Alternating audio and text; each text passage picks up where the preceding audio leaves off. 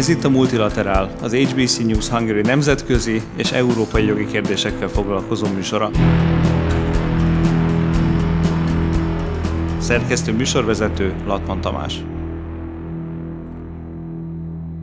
Jó napot kívánok, kedves hallgatóink! 2020. július 9-e van önök az HBC News Hungary a multilaterál adását hallgatják.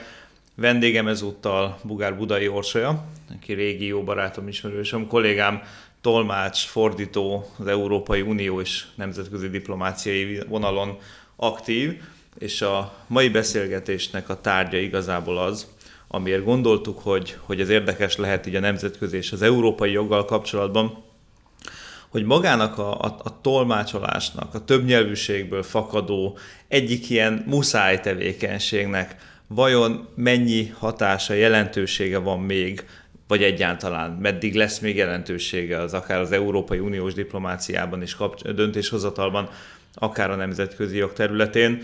Ugye a többnyelvűségből fakadó, hogy ezeket a nyelvi problémákat föl kell oldani, és ezeknek a feloldásnak a klasszikus eszközei és szereplői ugye a tolmácsok, amennyiben élő beszédről van szó és élő kommunikációról, amennyiben pedig írott anyagokról, akkor ugye a fordítók, és hát Orsi mind a két vonalon igen aktív, és hát azt gondolom, hogy nagyon értékes tapasztalatai vannak ezen a területen. Úgyhogy azt szeretném kérni kezdetnek, Orsi, hogy néhány mondattal az eddigi tapasztalataidat, munkatapasztalatodat foglald össze, légy szíves.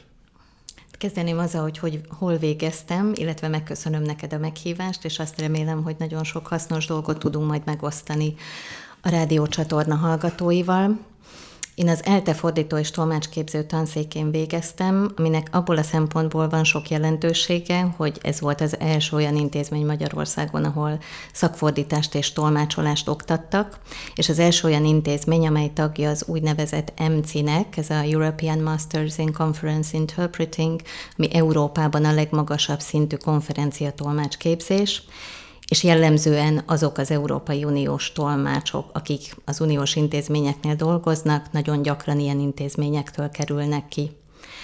És hát ahogy lehet mondani, jókor voltam jó helyen. Én ott 2003-ban végeztem, tehát a 2004-es uniós csatlakozás előtt egy évvel, amikor óriási szükség volt az intézményeknél, már ilyen magasan képzett magyar anyanyelvű tolmácsokra.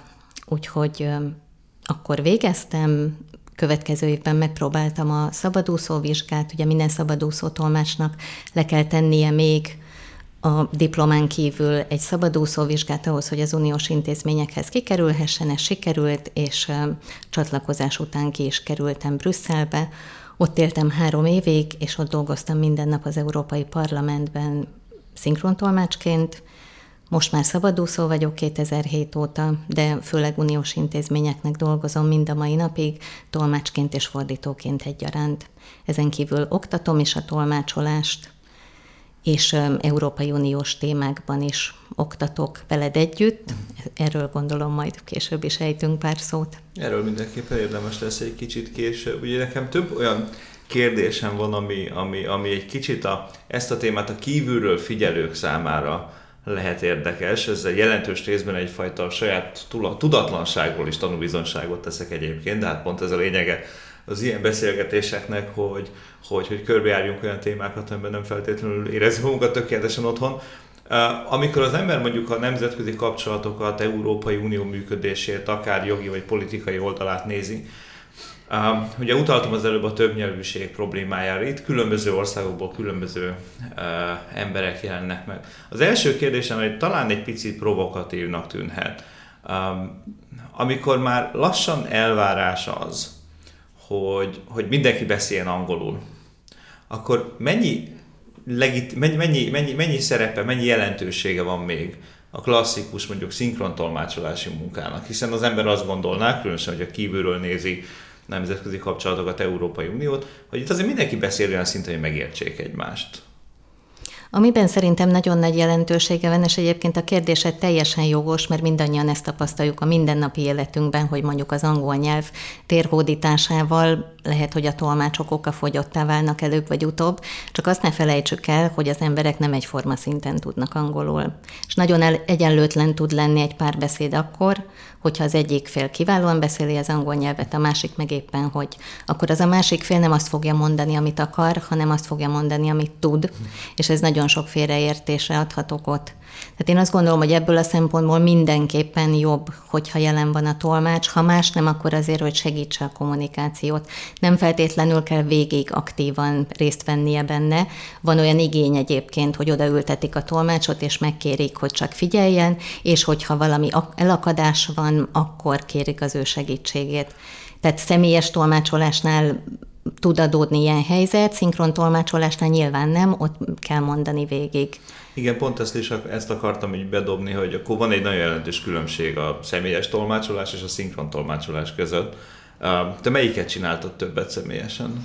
Én a szinkron tolmácsolás sokkal többet, és bevallom, jobban is szeretem. Uh-huh. Ez gusztus dolga, van, aki meg imádott ülni az emberek között, és részt venni nagyon aktívan a beszélgetésben. Uh-huh nekem megfelel az a szerep, hogy bent ülök az üvegfal mögött, és onnan segítem a kommunikációt. De még az első kérdésedre hagyd térjek vissza egy pillanat erejéig. Ugye arról beszéltünk egyfelől, hogy a felek közötti kommunikációt megkönnyíti a tolmács akkor, hogyha a nyelvtudás nagyon eltérő szintű, másfelől pedig, hogyha konkrétan az Európai Unióra vetítjük ezt le, ne felejtsük el, hogy az Európai Unió tárgyalásai, beszélgetései most már interneten keresztül hozzáférhetők a lakosság számára és az újságírók számára, bárki számára, és nem mindenki tud angolul. Azért ez teljesen nyilvánvaló. Tehát, hogyha valaki egy adott téma iránt érdeklődik, van ilyen egyébként, vannak olyan érett demokráciák, ahol a polgárok aktívan kiveszik a részüket ebből, és, és meghallgatnak mondjuk parlamenti vitákat, hogyha olyan témáról van szó, ami őket érinti. De szerintem, amikor például Orbán Viktort meghívják az Európai Parlamentbe, akkor azért a magyar lakosságnak is egy jelentős része követi ezt a vitát az interneten, még akkor is, hogyha egyébként nem követi ezeket a beszélgetéseket. Igen, ez egy nagyon jelentős különbség, hogy most már, ma már rendkívül sok olyan többnyelvűség mellett zajló esemény történik, aminek konkrét politikai hatása és ennek megfelelően kivált érdeklődést is olyanok részéről, akik, akik, akik mondjuk lehet, hogy angol nyelven, vagy bármilyen egyéb nyelven nem beszélnek olyan szinten.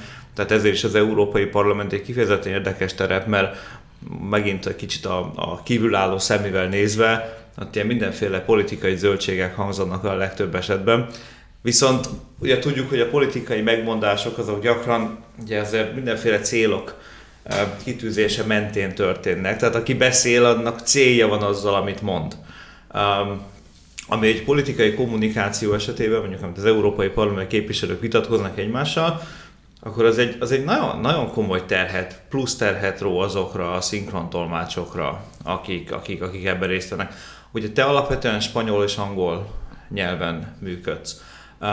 Mi történik akkor, technikailag hallgatók számára ez nyilván érdekes lehet, hogyha mondjuk egy portugál képviselő portugál nyelven tesz egy hozzászólást, akkor azt hogyan fordítódik le magyarra? Itt nagyon érdekes technikai kérdést tettél fel, és örülök is, hogy beszélhetek erről, mert szerintem ez borzasztó izgalmas, és akkor itt megint vissza tudunk nyúlni az első kérdésedhez, hogy miért van jelentősége még mindig ennek a többnyelvű kommunikációnak szíve joga egy portugál képviselőnek, illetve bárkinek a teremben portugálul felszólalnia, hogyha úgy szeretne felszólalni, hiszen biztosított számára a tolmácsolás, de mondjuk a történetesen a magyar kabinban ül három tolmács, és egyikünk sem tud portugálul, akkor azt fogjuk csinálni, hogyha mondjuk az én konkrét példámat nézzük, akkor én minden valószínűség szerint rákapcsolok a spanyol kabinra, ugyanis a spanyol kabinban egészen biztosan ül valaki, aki tud portugálul, ő ugye veszi a teremhangot, portugál nyelvből dolgozik spanyolra, én pedig a spanyolból dolgozom magyarra. Ezt úgy hívják, hogy relé tolmácsolás. Itt azért nem áll fönn a veszélye annak, hogy a, az eredeti mondandó lényege elsikadhat valahol, vagy, vagy, vagy látlényegül. Tehát amikor egy többszörös áttételen megy keresztül a, a kommunikáció, ez, amit ráadásul nektek adott esetben élőben kell kezelni, tehát nincs, nem áll fönn ez a veszély? Az aggályó teljesen jogos, persze, hogy fennáll ez a veszély, hiszen emberek vagyunk és nem gépek, és egyrészt benne van a tévedés lehetősége, másrészt nem csak a tévedés lehetősége, hanem ugye amikor tolmácsolok, nekem kell hoznom egy döntést, hiszen nem szavakat tolmácsolok, hanem üzenetet tolmácsolok. Tehát nekem be kell fogadnom azt a beszédet, ami elhangzik, és ki kell szűrnöm belőle a lényeget egyszerűen azért, mert mondjuk történetesen a portugál és a magyar nyelv között szerkezeti szempontból olyan óriási különbség van, hogy egyszerűen nem tudom ugyanúgy lekövetni a portugál beszédet, tehát nekem muszáj valamennyire tömörítenem, szintetizálnom, átalakítanom, kivennem a lényeget, úgyhogy valamennyi nyilván módosulni fog belőle, de inkább itt olyanokra kell gondolni, hogy ilyenkor a tolmács jellemzően a felesleget szokta kihagyni. Azért egy rutinos... Hogy hogy mi a felesleg? Ez rutin, bocs. Ez, ez tényleg rutin kérdése, tehát hogy az van, hogy értelmes gondolkodó lények vagyunk, amikor befogadjuk azt a beszédet, főként, hogyha már ismerjük a beszélőt, nagyjából ismerjük a hátterét, és majd vissza fogunk nyúlni szerintem a beszélgetés során a háttérismeretek fontosságához, hogy a tolmács sosem csak abból dolgozik, ami elhangzik, hanem abból, amit ő tud a témáról, mert akkor van mihez nyúlnia, akkor tudja segíteni saját magát. Uh-huh.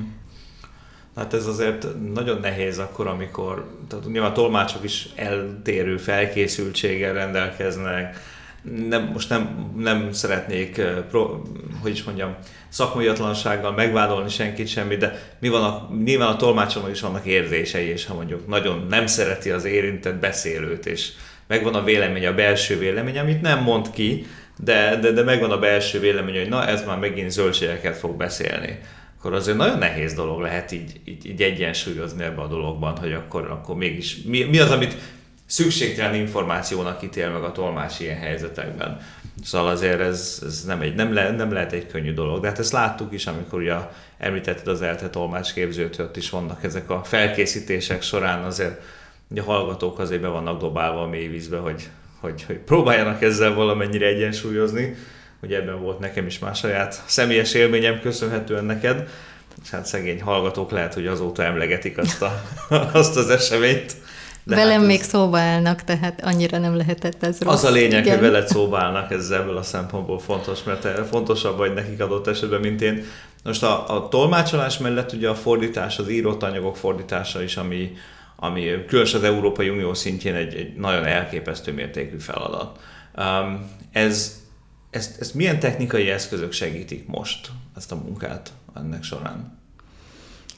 Nagyon sok olyan dolog van, amivel én magam még nem szembesültem, mert ez a belső fordítókra jobban tartozik, uh-huh. mint a külsősökre. Ugye az Európai Uniós intézményeknek, ahogyan van saját belső tolmácsgárdájuk, akiket segítik a szabadúszó tolmácsok, van saját belső fordítói gárdájuk, és szabadúszó fordítók is segítik a munkájukat, hiszen mindent ők nem tudnak megcsinálni. Ugye elképesztő mennyiségű írott anyag keletkezik napi szinten, ahogy említetted az előbb. És ami nagyon fontos, hogy azért évtizedek óta már nem egyszerű Word dokumentumokkal dolgozunk, hanem még a 80-as években találták fel azt a nagyszerű eszközt, amit úgy hívnak, hogy CAT, CAT, ez ugye egy rövidítés, ez a Computer Assisted Translation, számítógéppel támogatott fordítás, ami tulajdonképpen önmagában egy üres papír, önmagában nem ér semmit, ez nem egy gépi fordítás, gyakran összekeverik a laikusok, nem is hibáztatom őket érte. Tehát tisztázandó, ez nem gépi fordítás, ez az én tudásomat fogja felhalmozni. Minél több hasonló szöveget fordítok, ezek mind-mind bekerülnek egy úgynevezett fordítási memóriába, és ezekből jönnek az úgynevezett találatok később ha akár van olyan, hogy dolgozom ebben a keteszködben, és négy-öt évvel ezelőtti fordításaimból visszajönnek dolgok. Szóval a lényeg az, hogy ez a fordító saját munkájára építkezett Így technikai van. eszköz, tehát ez nem, nem egy varázs, nem egy pontosan, csodaszer. Pontosan, Nem minél többet dolgozol uh-huh. bele, annál többet ad, ad vissza. Tehát lényegében, mint hogyha elmentegetnél magadnak Word fájlokban. Így van, csak nem egyenként kell külön-külön keresgélni bennük, hanem ez az eszköz megcsinálja a keresést helyettem. Ezt minden fordító saját maga alakítja ki, vagy vannak ezek elérhető piac piacon is elérhető már ilyen készletezett uh, ilyen, ilyen fordítási memóriák, esetleg az Európai Uniónak van-e ilyenje, ami hozzáférhető? Van bizony, az Európai Uniónak van egy letölthető fordítási memóriája, azt hiszem, hogy azt évente, éves bontásban szokták kiadni, ez egy elképesztően nagy anyag. Megmondom őszintén, hogy én még sose töltöttem le, illetve letöltöttem, és elkezdtem telepíteni, és akkor így lefagyott a számítógép egy idő után, és akkor ezt úgy voltam, hogy jó, akkor ezt most hagyjuk.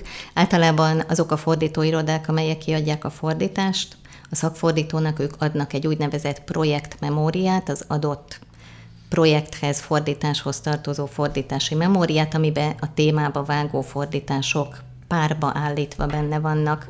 Tehát ez egy nagyon jól használható memória, ezen kívül az ember saját magának is tud ilyeneket csinálni, egyrészt a saját fordításaiból, hogyha olyan témába fordítok, ugye a GDPR-ral kapcsolatban nagyon-nagyon sok fordítás volt egy időben, akkor érdemes volt ugye a fordítónak az Eurlexről csinálni egy kétnyelvű fájlt, a GDPR angol és magyar változatából, azt betenni, betölteni ebbe a fordítás támogató eszközbe, hogy következetes legyen a fordítás. Hmm. Ugye ez különösen a jogi szakfordításnál nagyon fontos, hiszen ott, ahogy te is szoktad mondani, ott nem az a lényeg, hogy szép legyen, meg változatos legyen, meg gazdag legyen a szókincsünk, hanem hogy következetesen forduljanak a dolgok dolgok. Igen, én ezt szoktam mondani, aztán nem, nem mindenki mindig gondolja így sajnos, de hogy annak idején, amikor egyetemista voltam, akkor én csináltam fordításokat, így hát ilyen diákmunka jelleggel, természetesen az összes létező fapados eszközzel, amit te mondasz, hogy professzionális fordítók nyilván nem használnak semmilyen módon,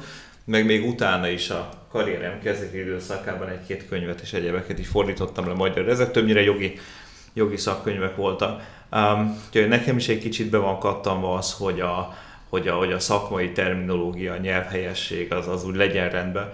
És ez különösen, ugye szinkrontolmácsolás esetén nem annyira feltűnő, mert apróbb hibák, ugye szó elszáll, ahogy szokták mondani, viszont az írás megmarad. Tehát a szakfordítás esetében mi történik akkor, vagy mik arra kialakult megoldások, hogyha mondjuk kialakul egy hibás fordít, fordítói vagy fordítási gyakorlat. Nem tudom, mennyi találkoz, mennyi, mennyi, mennyi ilyesmivel találkoztál például te. Ilyenkor mennyiben teheti meg a fordító, hogy az általa helyesnek tartott fordítást megpróbálja úgymond rátenni az új anyagokra, van erre valami egyeztetési mechanizmus, vagy bármi, amiben ezeket a javításokat el lehet végezni? Mert ugye nagyon fontos, mert az Európai Unió jogi dokumentumai ugyanúgy hiteles tehát joghatás kiváltására alkalmas dokumentumok, mint, mint egy bármilyen jogszabályszöveg. Tehát itt nagyon fontos a pontosság. Most amikor ilyen hibát találtok, akkor azt lehet valahogy korrigálni? Van erre valami metódus, vagy ez ilyenkor mi történik?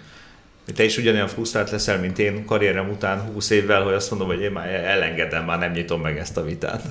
vagy nálatok jobb a helyzet talán még? Hát mi is nagyon frusztráltak uh-huh. leszünk de azért van ennek levezetési módja, mert egyrészt jelezhetjük a megbízó felé, hogy szerintünk itt hiba van. Mindig lehet erre hivatkozni, de mindig kell tudni alátámasztani. Uh-huh. És dönthetek úgy is, hogy én egy adott fordításban nem azt a kifejezést fogom használni, ami szerintem hibás és rosszul elterjedt, de akkor alá kell tudnom támasztani, hogy miért nem, miért értem el attól. Sőt, még arra is van lehetőség, hogy hibás fordítást jelzünk mondjuk az Európai Bizottság fordító szolgálata felé, van erre egy obskurus e-mail cím, mire lehet írni nekik, hogy szerintem itt és itt hiba van, és akkor azt ők így idővel kijavítják. Valószínűleg nagyon tehát rengeteg joganyag születik napi szinten, tehát hogy azért ez egy eléggé gigászi feladat, de szerintem itt szép apránként visszamenőleg is tudják javítani ezeket a hibákat. Hát az biztos, hogy rengeteg anyag születik, hát amikor az ember ugye dolgozik az uniós joganyaggal, akkor csak azt látod, hogy, hogy mennyi dokumentum készül, és hogyha be, kitaláljuk azt, hogy ugye, vagy hozzátesszük azt, hogy elvileg ezek aztán minden uniós hivatalos nyelven elkészülnek, akkor azért az, az már egy azért nagyon jelentős iratanyag és iratmennyiség, ezt épesző ember követni sem nagyon tudja. Körülbelül hányan dolgoznak fordítóként az Európai Uniónak ma, hogy ezt a iratanyagot úgy megfelelően? Ez csak egy tip, gondolom, hogy nyilván nincsenek belső számaid konkrétan. De azt például tudod, meg tudod mondani, hogy akik magyarra fordítottak, ők körülbelül hányan vannak? Ugye vannak belsős fordítók, uh-huh. vannak külsős fordítók, ezért tudok neked nagyon nehezen válaszolni erre. Másrészt a különböző intézményeknek saját fordítószolgálatuk van, tehát hogy most ott konkrétan mi a létszám, azt nem tudom. Uh-huh. És hát rengeteg szabadúszó fordító. Uh-huh. Nem, nagyon sokszor lehet hallani olyan véleményeket, picit erre utaltam még a legelején is, hogy hogy, hogy ez, ennek van egy ilyen extrémebb, meg egy inkább extrémebb verziói, Ugye a leginkább extrém verzió, aki azt mondja, hogy az egész EU-n belül ezt a többnyelvűséget inkább el kéne engedni a felébe, mert csak a logisztikai probléma van vele, széttartó terminológiák alakulhatnak ki, élő ember nem bírja nyilván követni azt, hogy, hogy most a terminológia pontos legyen minden uniós nyelven. Um, és hát ugye vannak azok az álláspontok is, amelyek egy kicsit így azért, azért finomabb, finomabban állnak hozzá ez a dologhoz, hogy, hogy azért egyáltalán nem, de nem arról van szó, hogy el kéne törölni a többnyelvűséget, mint olyat, hanem egész egyszerűen venni kéne egy nagy levegőt, és azt mondani, hogy akkor az Európai Unió hivatalos nyelve a következő négy. és akkor utána elfelejteni az egészet. Neked mi a véleményed erről? Végül is két ilyen potenciális hivatalos nyelven te jó vagy, tehát angolul meg spanyolul, tehát azt mondanánk, hogy akkor neked ez nem fájna, de személy szerint, mint fordítónak, tolmácsnak. De mit gondolnál erről, hogyha az a többnyelvűség az EU-n belül megszűnne hirtelen? Az... Hát ha megszűnne, akkor a magyar nyelv is megszűnne. Igen. Tehát akkor az én munkám okafogyottá válna úgy, ahogy van. Tehát, hogy nyilvánvalóan ennek a gondolatától annyira nem vagyok lelkes. Mhm. Értem, amit mondasz. Én azt gondolom, hogy azért ez egy működő rendszer, akárhogyan is, de ez a rendszer működik. És mivel indokolatlanul hátrányos helyzetbe hozna azokat, akik az adott nyelven nem tudnak, meg ugye ki dönti el, hogy most akkor mi legyen a hivatalos nyelv. Nyilván az angol volt a jogalkotás nyelve évtizedeken keresztül az Európai Unióban, és most, hogy kiléptek, ugye az Egyesült Királyság kilépett, jobban maradt Írország és Málta, aminek még szintén hivatalos nyelve az angol, tehát azért azt látjuk, hogy nem fog egyik pillanatról a másikra megszűnni az angol nyelv hegemóniája, de mégis árnyaltabb lesz valószínűleg.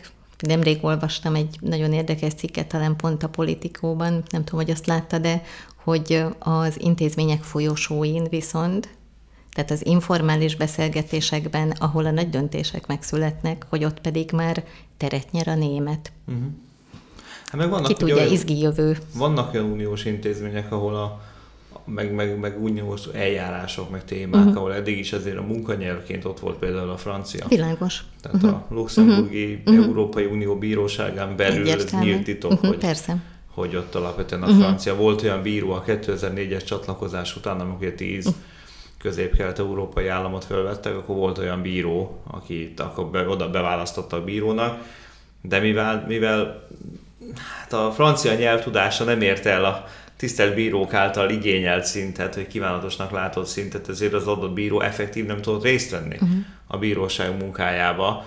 És hát egy kicsit most leegyszerűsítve gonoszkodom, hogy addig az volt a dolog, hogy osztogatta az ebédjegyeket, amíg, amíg, amíg meg nem tanult tisztességesen franciául, legalábbis a bírók többségének megítélése szerint tisztességesen. Meg hát ugye tudjuk, hogy bizonyos szakpolitikai területeken, láss például agrárpolitika, ott is azért a francia nyelvnek de ez egy nagyon érdekes dolog egyébként, hogy a német kezd úgy, úgy nem hivatalosan, meg informálisan feljönni. Azt gondolom, hogy ez, ez bizonyos mértékig azért reflektál a valóságra, uh-huh. akárhogy is nézzük a dolgot. És ugye a Brexit okán azért az angol nyelvnek a, az elfogadottsága az, az angol nyelvnek szerintem egy nagyon nagy pozitívum, hogy, hogy viszonylag egyszerűen tanulható, tehát egy kommunikáció mhm. képes uh-huh. szintre eljutni, az viszonylag gyorsan megoldható. Szemben mondjuk a franciával. A németben nem tudok állást foglalni, mert azt nem, azt nem tudom megítélni. Tehát én beszélek annyira németül, ami a kommunikáció szintig bőven jó, de, de, de nem tudom, hogy ebben mennyi munkám van, hogy ez így kialakult valószínűleg. Sokat hallgattam Rammsteint, és néztem német focit ahhoz, hogy ez segítsen benne, de hát ez nem egy szakmai felkészülés volt. Um, most amikor ilyen jellegű nyelvi trendek valahol megjelennek, ilyen változások, meg dinamikák, azok a te tapasztalataid alapján mennyire hatnak oda, hogy, hogy, hogy ezek átcsapnak-e valahogy a szakmai munkába is? Vagy ezek csupán, ez csupán egy felszín, hogy most milyen nyelven kommunikálnak egymással az emberek. Elmondom, mire gondolok például. Uh, hogy az agrár témában tudjuk, hogy azért a francia egy, egy erős munkanyelv, mert hihetetlen komoly francia politikai érdek fűződik ehhez a témához. Ha úgy nézzük az egész EU születésének pillanatában, hogy a németek megígérték, hogy megveszik a franciák agrár utcait, és akkor jó lesz. Emiatt lett nagyon érdekes az, hogy az agrárium. Um, most a különböző anyagokban, amiket például fordítóként látsz, azok, az, abban kitapintható-e bármi a tartalom tekintetében, hogy mondjuk egy nyelvi kultúrának a hordozói nagyobb befolyást szereznek azon a területen, és akkor mondjuk a, a szakpolitikai anyagok annak az államnak vagy, vagy nyelvi kultúrának az érdekeinek megfelelően alakulnak, azon egyszerű oknál fogva, mert a politikai konszenzus építésben kevesebben vesznek részt, akik nem ide tartoznak. Tehát amikor mondjuk valahol mindenki franciául beszél, akkor aki nem beszél franciául, tehát például a magyar diplomácia, EU-s diplomácia képviselőnek egy jelentős része nem franciás, akkor abban mi úgy nem tudunk részt venni, még ha, még ha szeretnénk is. Ezt mennyire látod egy, egy reális problémának adott esetben, mondjuk az ország érdekérvényesítése tekintetében, vagy a képesség tekintetében? Ugye megint nagyon elválik az a két szint, amivel én tolmácsként, fordítóként érintkezem, meg ami adott esetben folyosókon megtörténik. Tehát, hogy ami az informális része, arra nyilván egyáltalán semmennyi rálátásom nincsen. Ami a formális része, ott pedig biztosítva van a tolmácsolás fordítás, tehát uh-huh. ott mhm. egyáltalán semennyi hátrány nem ér szerintem senkit. Azért én azt gondolom, hogy az intézmények mind a mai napig nagyon nagy hangsúlyt fektetnek arra, hogy senki, tehát egyetlen politikai szereplő, semmilyen szereplő ne szenvedjen hátrányt, amiatt, mert mondjuk egy adott nyelvet nem beszél. Hát erre van a tolmácsszolgálat, az évtizedek során erre épült, hogy ezt a fajta kommunikációt megkönnyítsük.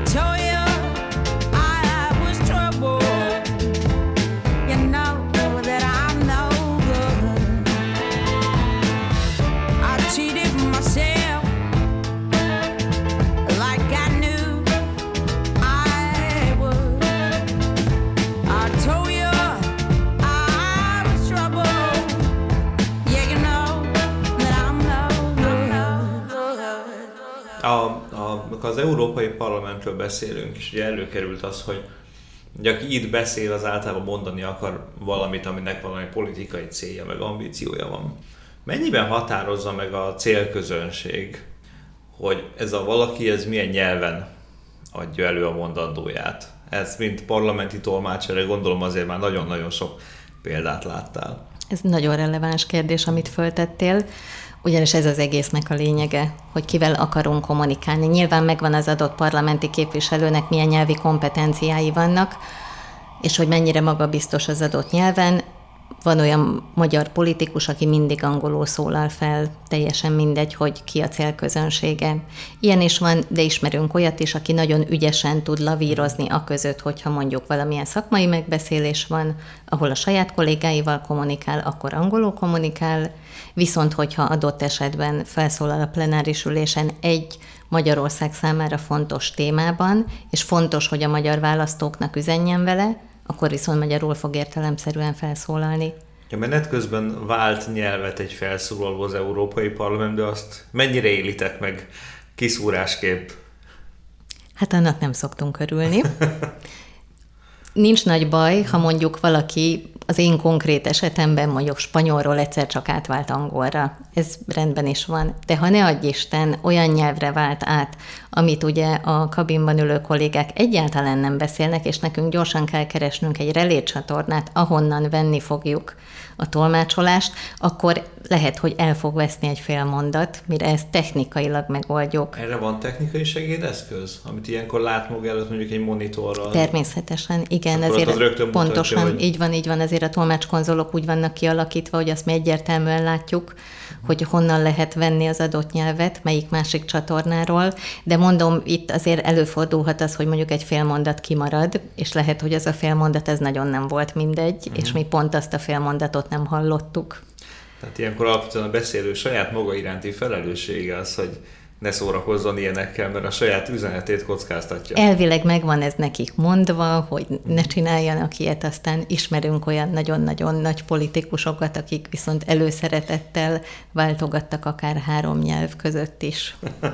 Mennyire, gondolom előre nyilván nem kell leadni a hozzászólások szövegeit, meg ilyesmi, de, de van arra lehetőség, hogy a, mondjuk egy európai parlamenti képviselő tudja, hogy neki lesz egy felszólása ekkor, akkor, akkor a tolmács irányá, tolmácsok irányába ha nem is az az egész felszólásának a szövegét, bár akár azt is, de hogy leadja és így segítse a tolmácsok munkáját, a felkészülését? Van ilyen szerencsére. Tényleg nem muszáj, nyilván tolmácsolni fogjuk akkor is, hogyha nem adja le a beszédét előre, de azért mindenki munkáját nagyon megkönnyíti azzal, hogyha igen. Nagyon sokszor van az, ugye van erre egy funkcionális e-mail cím, amire elküldhetik a parlamenti képviselők vagy asszisztenseik a felszólalást, és akkor azt a tolmácsszolgálat szétküldi az összes tolmácsnak, tehát ez mindenki számára hozzáférhető, vagy olyan is szokott lenni, hogyha erre már nincs idő, mert még az utolsó pillanatban még valamit áthúzott, kiavított, megváltoztatott, meggondolta magát, akkor meg van, hogy beszalad az asszisztens, aki nyomtatott, átfirkált beszéddel, hogy figyeljetek, ezt fogja mondani a képviselő asszony, nem azt, amit elküldtünk nektek ma reggel, úgyhogy erre és erre figyeljetek. És azt azért nagyon jó néven vesszük. Uh-huh. Mert ez, akárhogy is nézzük, azért ez csapatmunka. A Persze. tolmácsolás mindig egyrészt függ a beszélőtől, és függ azoktól a tolmácsoktól, akik ülnek a kabinban. Ez azt jelenti, hogy adott esetben egy európai parlamenti hozzászólás a tolmácsoknál hamarabb elérhető, mint, mint hogy elhangozna? Elképzelhető, nagyon ritkán van ilyen. Szerintem emiatt is egy kicsit tartanak attól, hogy leadják a beszédet, mert azért van egy olyan érzésem, hogy van még néhány emberben olyan aggály, hogy esetleg ezek a dolgok kiszivárognak. Abszolút, elég de igen, így van. De hogy, Egyáltalán nem vagyok provokatív. Nem, szerintem teljesen jogos, amit kérdezel, de hogy azért egyrészt minket nagyon-nagyon szigorú titoktartás köt, másrészt semmelyik tolmács nem fogja a szakmai hírnevét kockáztatni. Valami meg, igen, pontosan, meg nekünk Nekünk nem ez a feladatunk, nekünk ezzel semmi dolgunk nincsen, nekünk ebben nem kell beavatkoznunk, és nem is akarunk ezekbe a dolgokba beavatkozni. Tolmácsnak egy a fontos, hogy jól meg tudja csinálni. Mindenki szeret jól dolgozni. Ezt próbálom mindig mhm. megértetni a beszélőkkel is, hogy a tolmács is sokkal szívesebben dolgozik jól, mint kevésbé jól, és hogyha mindannyian együttműködünk, akkor jól tudunk dolgozni. Mi a helyzet akkor, hogyha olyas valami hangzik el, amivel a tolmács nem csak, hogy egyszerűen nem ért egyet, akár politikai, akár egyéb szempontok okán, hanem mondjuk azt emberileg érzi adott esetben sértőnek. Most nem tudom, konkrét példaként lehet említeni a, ugye a Szárkentini jelentéssel kapcsolatos vitában elhangzott egy magyar EP képviselőnek a mondatát, ami ugye a, a, a, a tolmács nem adta át egy az egybe az eredeti szándékozott jelentés tartalmának megfelelően. Mit gondolsz személy szerint az ilyen helyzetekről? Jó döntés ilyenkor, vagy, vagy meg kell próbálni valahogy még egy, még egy mondjuk ízléstelennek is tekinthető szóviccet megpróbálni átültetni valahogy, vagy ezt azt mondja, hogy hát ezt nem tudtuk lefordítani szóvic, és közben mindenki örül neki, hogy nem is kellett lefordítani, mert annyira gázolt. Erre a konkrét esetre nagyon emlékszem, mert én nem voltam ott, de interneten figyeltem a vitát, és ahogy elhangzott ez a mondat, rögtön így megdobbant a szívem, hogy Jézusom mit fog csinálni most a tolmács, mert hogy ez kb. a létező legnehezebb helyzet, amiben egy tolmács kerülhet. Ugye ott a másodperc ezred része alatt kell meghozni egy döntést. Az, hogy én ezt megpróbálom lefordítani, vagy kihagyom a fenébe, mert ahogy mondtad, annyira gáz, hogy inkább ebben nem akarok belekeveredni. Mind a két döntés érthető, és mind a két döntés indokolható. Tehát, hogyha megpróbálja átadni, az is, hiszen elhangzott. Ja, az a dolga, igen. Igen, ez a dolga. Viszont, hogyha nem adja át, az is, mert ami belefér egyik nyelven, úgy értem, hogy belefér, hogy még így viszonylag elfogadható. Szerintem magyarul sem elfogadható, félre ne érts, tehát nem gondolom, hogy az ilyen stílus elfogadható az Európai Parlamentben, de ho- nagyon nehéz eltalálni, hogy egy vicc egy nyelven működik, viszont lehet, hogy egy másik nyelven egyáltalán nem, sőt, elképesztően sértő, és sokkal-sokkal nehezebb helyzetbe kerül az az illető politikus, aki ezt a viccet elmondta, és adott esetben nem szánta annyira durva tréfának. Tehát, hogy ez megint egy borzasztó kényes helyzet, és diplomáciai probléma lehet belőle. Hát, Ugyanakkor viszont azt se felejtsük el, hogy a plenáris üléseken azt hiszem, hogyha élőben követed az adást, akkor ki is van írva, hogy a tolmácsolás az a kommunikációt segíti, de nem tekinthető hiteles forrásnak. A hiteles forrás mindig a jegyzőkönyv. Jó. Uh-huh. És a jegyzőkönyvben meg benne volt. Uh-huh. Tehát ez visszakövethető. Persze. Nem csak aki nem ismerte az eseményt, itt a Szárkentini jelentéssel kapcsolatban volt egy magyar EP képviselőnek egy olyan mondata, ahol a, a képviselő asszony nevének az első szótagára helyezett egy ilyen plusz hangsúlyt, és ez egy kicsit olyan. Nyilván én azt gondolom ebben a témában egyébként, hogy, hogy minden európai parlamenti képviselőnek megvan a joga arra, hogy a véleményét önállóan megalkossa és ki is mondja, ahogy viszont utána a nyilvánosan elhangzott véleményével kapcsolatban őnek is tűrnie kell az erről alkotott véleményeket. És ugye azért nagyon nehéz egy ilyen dolog, és azért is akartam ezt megkérdezni, mert egy a szinkron tolmácsolást végző tolmácsnak viszont, ahogy te is mondtad, az a dolga, hogy ő még, még hogyha vállalhatatlan a dolog, akkor is próbálja meg visszaadni. Csak hát az egy másik kérdés, hogy mondjuk egy ilyen helyzetben mondjuk egy ilyen szóviccet, azt, azt, azt nem, nem, nem, nem, nem olyan könnyű igazából. Igen, meg mivel itt tényleg arról volt szó, hogy hangsúlyozott valamit, uh-huh. Utána ő mondhatta volna azt, hogy ja, hát a tolmács így fordította, bocs, én ezt nem így gondoltam. Igen. Ez csak egy ilyen ügyetlen hangsúlyozás volt a részemről. Tehát, hogy ezt rá lehet kenni utólag a tolmácsra, és akkor viszont a tolmács kerül bajba. Uh-huh. Úgyhogy én megértem a kollégát, hogy kihagyta. Lehet, hogy a pillanat hevében én is pont ezt csináltam volna, hogy ezt a szóvicet akkor nem fordítom le. Most amikor, igen, és utaltál erre, amire még akartam egy kicsit külön kitérni, hogy hogy ilyen, ilyen diplomáciai jellegű bonyodalmakat is, is, is kelthet egy ilyen dolog. Tudunk arról tolmácsolás per fordítás történelemből olyan konkrét példáról, amikor egy tolmácsolási vagy fordítási hiba miatt valami komolyabb beszekedés vagy vita alakult ki államok között.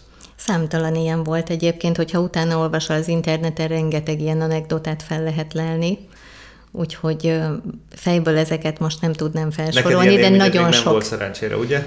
Szerintem nem. Emlékeznék rá valószínűleg. Azt tudom, hogy amikor elkezdtem az Európai Parlamentnél dolgozni, akkor a sógorom kedvesen azzal bíztatott, vállon verekedett, és azt mondta, hogy aztán nehogy kirobbansd a harmadik világháborút.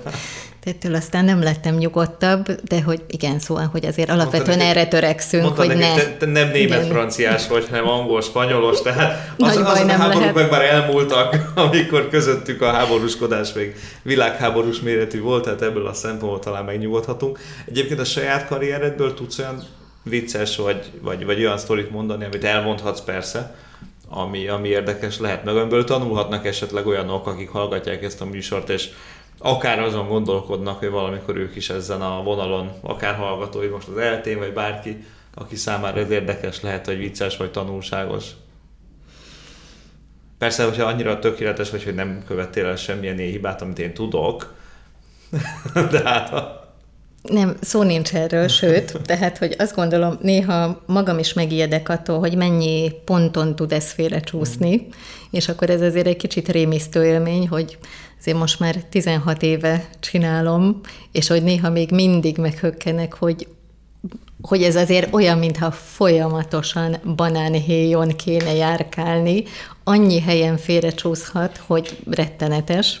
Az embernek nyilván a felkészültsége, meg a rutinja átsegíti ezeken a nehézségeken, Inkább, inkább egy aranyos anekdotát osztanék meg, ez nem most volt, nagyon régen, és én, ha jól emlékszem, még az Index egyik újságírója csinált velünk interjút 2004-ben az Európai Parlamentben, hogy hogyan boldogulnak az új tolmácsok ebben az új helyzetben, és akkor kérte, hogy ilyen bakikat mondjunk, és hát azért abból szokott akadni, uh-huh. ugye, amikor az ember nagyon gyorsan próbál beszélni, akkor um, egy kicsit össze tudnak csúszni a szavak, és akkor én egyszer az iráni urándúsítás helyett irándúsítást mondtam, és azóta valószínűleg számtalan ilyet mondtam még. De valószínűleg ez nem került jegyzőkönyvbe. Innentől kezdve nem Én az, Igen, azt gondolom, azt gondolom, hogy valószínűleg a jegyzőkönyv vezetője ezt kijavította önhatalmulag. Nem, ez, ez, ez, vannak ezek a ilyen, ilyen, ilyen, ilyen félre, félre csúszások az én eddigi kvázi karrierem során is volt egy-két olyan, amit szerencsére hogy a nyilvánosság nem vett észre, de voltak ilyen hasonló el, elcsúszások ezzel azzal. Tehát nyilván neked abból a szempontból nehezebb a helyzet, mert hát te folyamatosan hallgatsz, beszélsz így ebből a szempontból, tehát potenciálisan több a hiba elkövetési lehetőség. Uh, úgyhogy ezért az én hibáim még bizonyos mértékig súlyosabbak is, mert nekem volt időm gondolkodni közben, de mégis. De hát ezek hozzá, ez az, azt mondom, hogy ezek vele járó ilyenek a munkának. Ah. Vannak olyan szavak, amiktől előre rettegek, amikor elhangzik angolul vagy spanyolul, mert tudom, hogy ebbe bele fogok bonyolódni. Ilyen például a neofasiszta. Na, most sikerült. Ugye? Igen, most sikerült, de gondolkoznom igen, kellett igen. rajta. És volt olyan, hogy pont a rossz helyen, tehát hogy rossz verziót mondtam, és a rossz helyen álltam meg gondolkozni, hogy most melyik a jó, és hát ott tartottam egy nagyobb szünetet, és akkor lehetett tudni a közönségből kihallgatja a magyar tolmácsolást, azok röhögtek. Egyébként érdekességképpen pont ennek a műsornak a címe is számomra az egyik ilyen retteget szó, ez a multilaterál. Ez, hogy, hogyha, hogyha csak úgy neki indulok, igen, akkor igen. ki tudom mondani, uh-huh. de hogyha már elkezdek rajta gondolkodni, akkor a esetek nagy többségében hiba, hibás verzió jön ki a végén. Hát ez érdekes, hogy a nyelvnek ezek a, ezek a kis játékai, ami különösen a magyar nyelv azért rengeteg lehetőséget biztosít az ilyenekre. Kicsit beszélj nekem arról, légy szíves, hogy a, a, a hallgatókkal való, a, ugye te nem főállásszerűen oktatsz, a hallgatók mi iránt érdekel, a mai hallgatók, akik ma járnak tolmácsképző vonalon, ők, ő, az ő számukra mennyire vonzó például az, hogy az Európai Unió szintjén kezdjenek el mondjuk tolmácsolni vagy fordítani? Mennyire vonzó számukra ez a, ez a, ez a vonal? Vagy vannak más olyan területek, amik egyébként az ő gondolataikban megjelennek, mint, mint vonzó, vonzó terület? Akár magánszféra, vagy bármi egyéb. Van erre valami, láttok valami trendeket ebben a témában? Alapvetően, mivel én főleg az IMCI képzésen szoktam oktatni, amikor oktatok, ott ugye alapvetően mindenki arra készül, hogy azért előbb vagy utóbb az Európai Uniós intézményeknél köt ki. Én azt hiszem, hogy ezt tartjuk valószínűleg a leg magasabb szintnek, amit egy magyar tolmács ma elérhet a szakmában. Nyilván sok más nagyon szép feladat is van, ami óriási megtiszteltetés, azért mondjuk Magyarország miniszterelnökének vagy államelnökének tolmácsolni, azért egy óriási megtiszteltetés. Tehát nyilván van, aki És hát erre is. és óriási felelősség pontosan, nem mindenki alkalmas arra a feladatra, és nem mindenki akar ilyen munkát végezni.